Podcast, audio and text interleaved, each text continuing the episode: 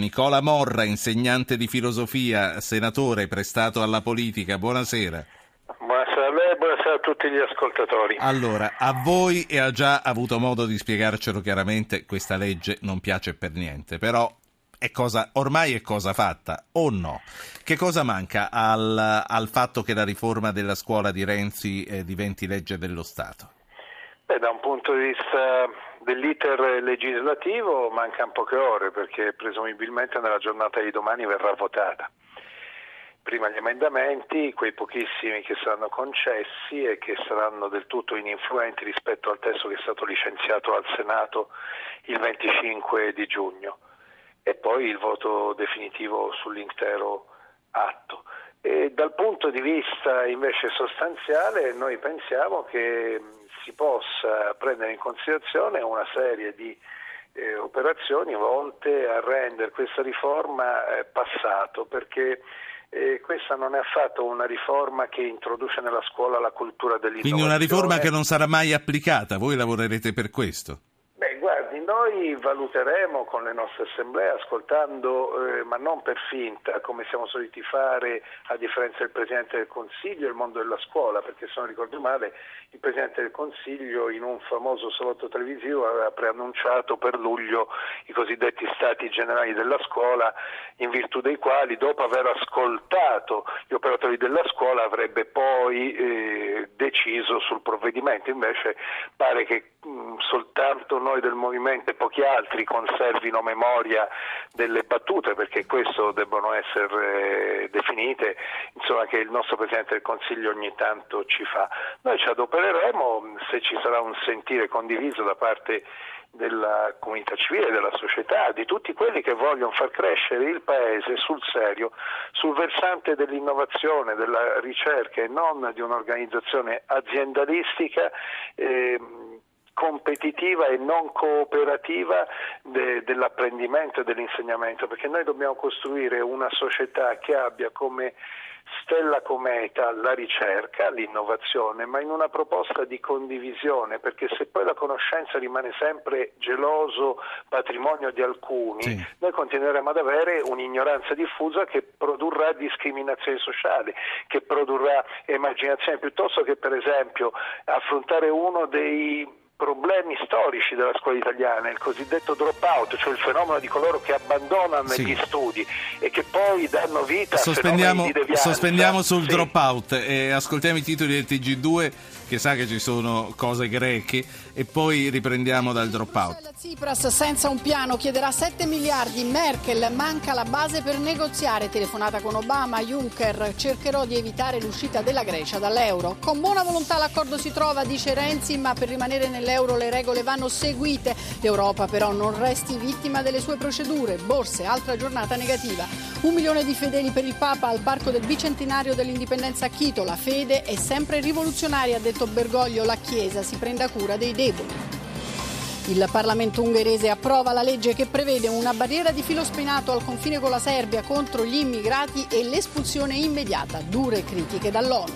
Scuola, riprendiamo con Nicola Morra. Lei diceva appunto eh, di questo dramma di tanti giovani che vengono in un qualche modo, in un modo o nell'altro, espulsi dalla scuola.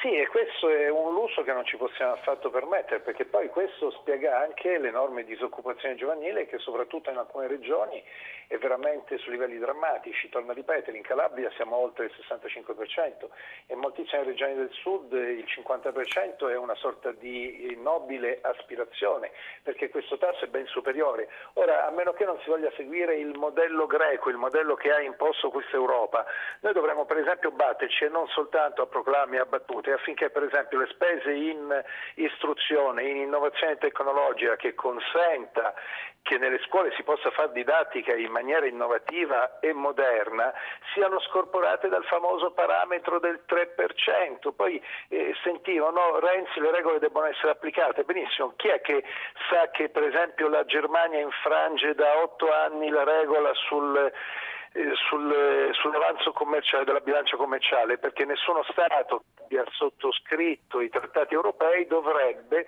ottenere avanzi di bilancio con gli sì. altri paesi partner superiori. Però in quel caso nessuno glielo ricorda a Matteo Renzi. Allora cerchiamo un pochino di dire la verità. Noi dobbiamo costruire una società cooperativa, democratica e critica. Morra, ho due ascoltatori intanto che vogliono intervenire. Roberto da Padova e Giuseppe che è un insegnante di scuola superiore da Gioia Tauro. Roberto, buonasera. Pronto, buonasera.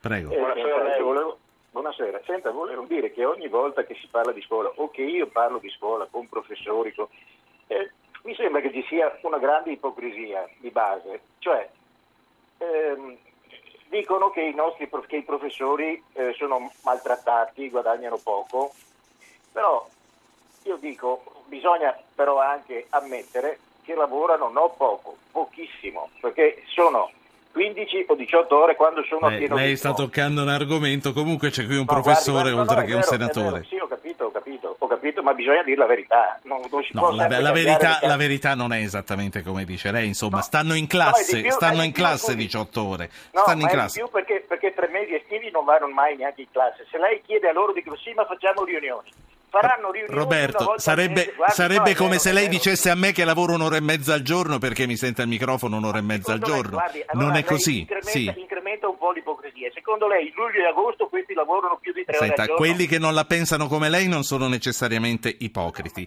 Eh, chi vuole, poi è vero che ci sono persone che possono sfuggire, forse adesso anche questo ce lo spiegherà Morra, non c'è questo controllo a fargli fare solo 36 ore, 36 giorni di ferie all'anno e eh, però voglio dire i professori fino a, a, tutt'oggi, a tutt'oggi sono a scuola, stanno no, finendo gli esami. Eh, sì. se possibile voglio replicare Prego. appunto al signor Roberto con clima di assoluta accettazione della sua provocazione.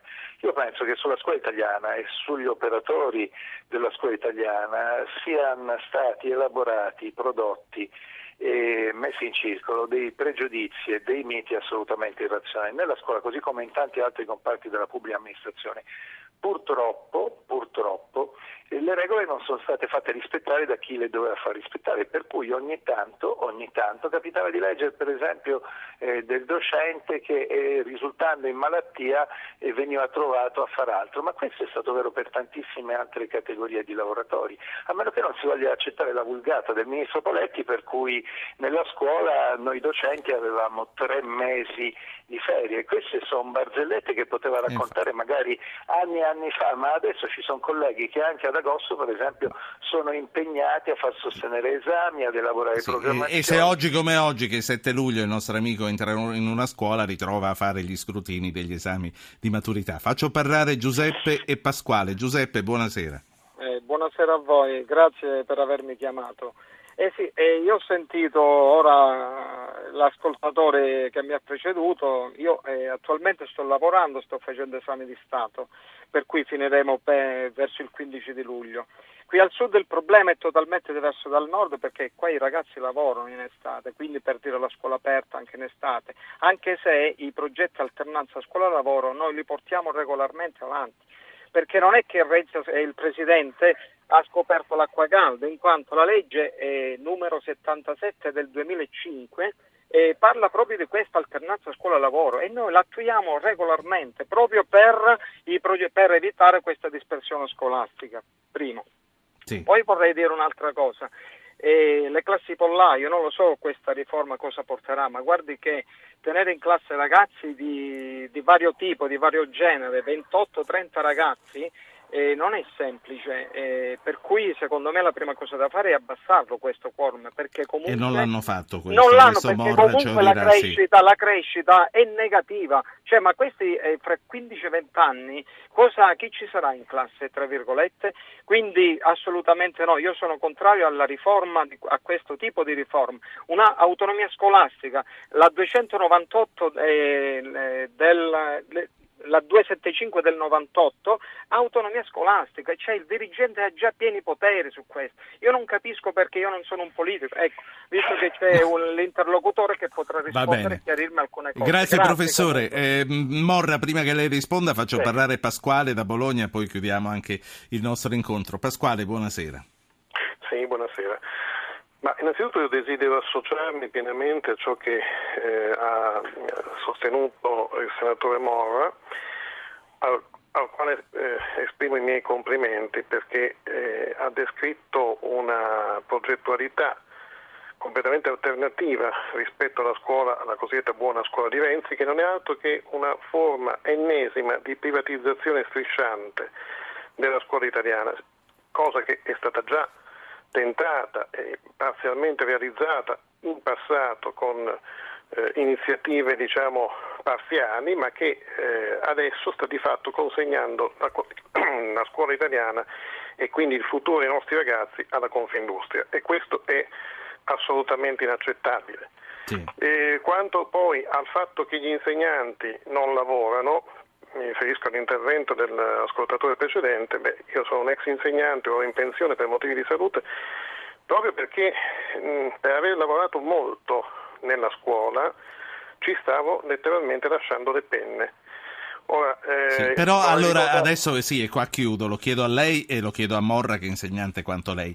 Eh, voi tutti lavorate, lavorate tantissimo, il fatto che non lavorate è una barzelletta, però è vero oppure no che, che, chi si vuole sottrarre in estate in certi periodi lo può fare? È vero oppure no che ci sono le vacanze di Natale che sono 15 giorni a casa e che si assommano alle ferie e tutto il resto? Insomma, una certa libertà c'è forse o no? Dottor guardi, quel mio collega di Gioia Tauro le ha ricordato la legge che istituiva l'autonomia scolastica, che è una legge che è stata resa possibile dalla Bassanini. Con eh, l'autonomia scolastica i dirigenti scolastici che non erano più presidi hanno acquisito alcune funzioni alcune possibilità che se poi non hanno effettivamente esercitato, beh, eh, non è certamente colpa del docente, è colpa di un sistema che ha sempre evitato di eh, introdurre eh, spinte all'innovazione emulativa, perché noi nella scuola dobbiamo costruire comunità all'interno del, delle quali siano gli esempi positivi da imitare. Vengo a dire poi di quanto diceva il collega Pasquale di Bologna. Questa riforma, guardi, mi lasci dire, questa riforma è stata anche promossa da alcune fondazioni, fra cui quella più famosa è quella della fondazione 3L. Le L sarebbero Long Life Learning, le iniziali di queste tre paroline britanniche. Innanzitutto sappiamo che quando in Italia si introducono termini che arrivano dall'inglese bisogna sempre temere, ricorda a tutti il Jobs Act per esempio. Ora eh, mi dica un pochino lei se ha mai conosciuto un docente che eh, non abbia mai preso un libro, non si sia mai aggiornato, non si sia mai confrontato su questioni disciplinari e non solo, non abbia provato a capire quali tecniche comunicative e didattiche fossero le migliori possibili per proporre ai propri studenti e non soltanto i contenuti che doveva condividere e così via. Per cui io sono convinto che per esempio una riforma su cui lavorare potrebbe essere quella di non permettere la dispersione di enormi talenti, di enormi professionalità che sono proprie di tutti quei docenti che abbandonano la scuola e vengono quasi quasi ghettizzati.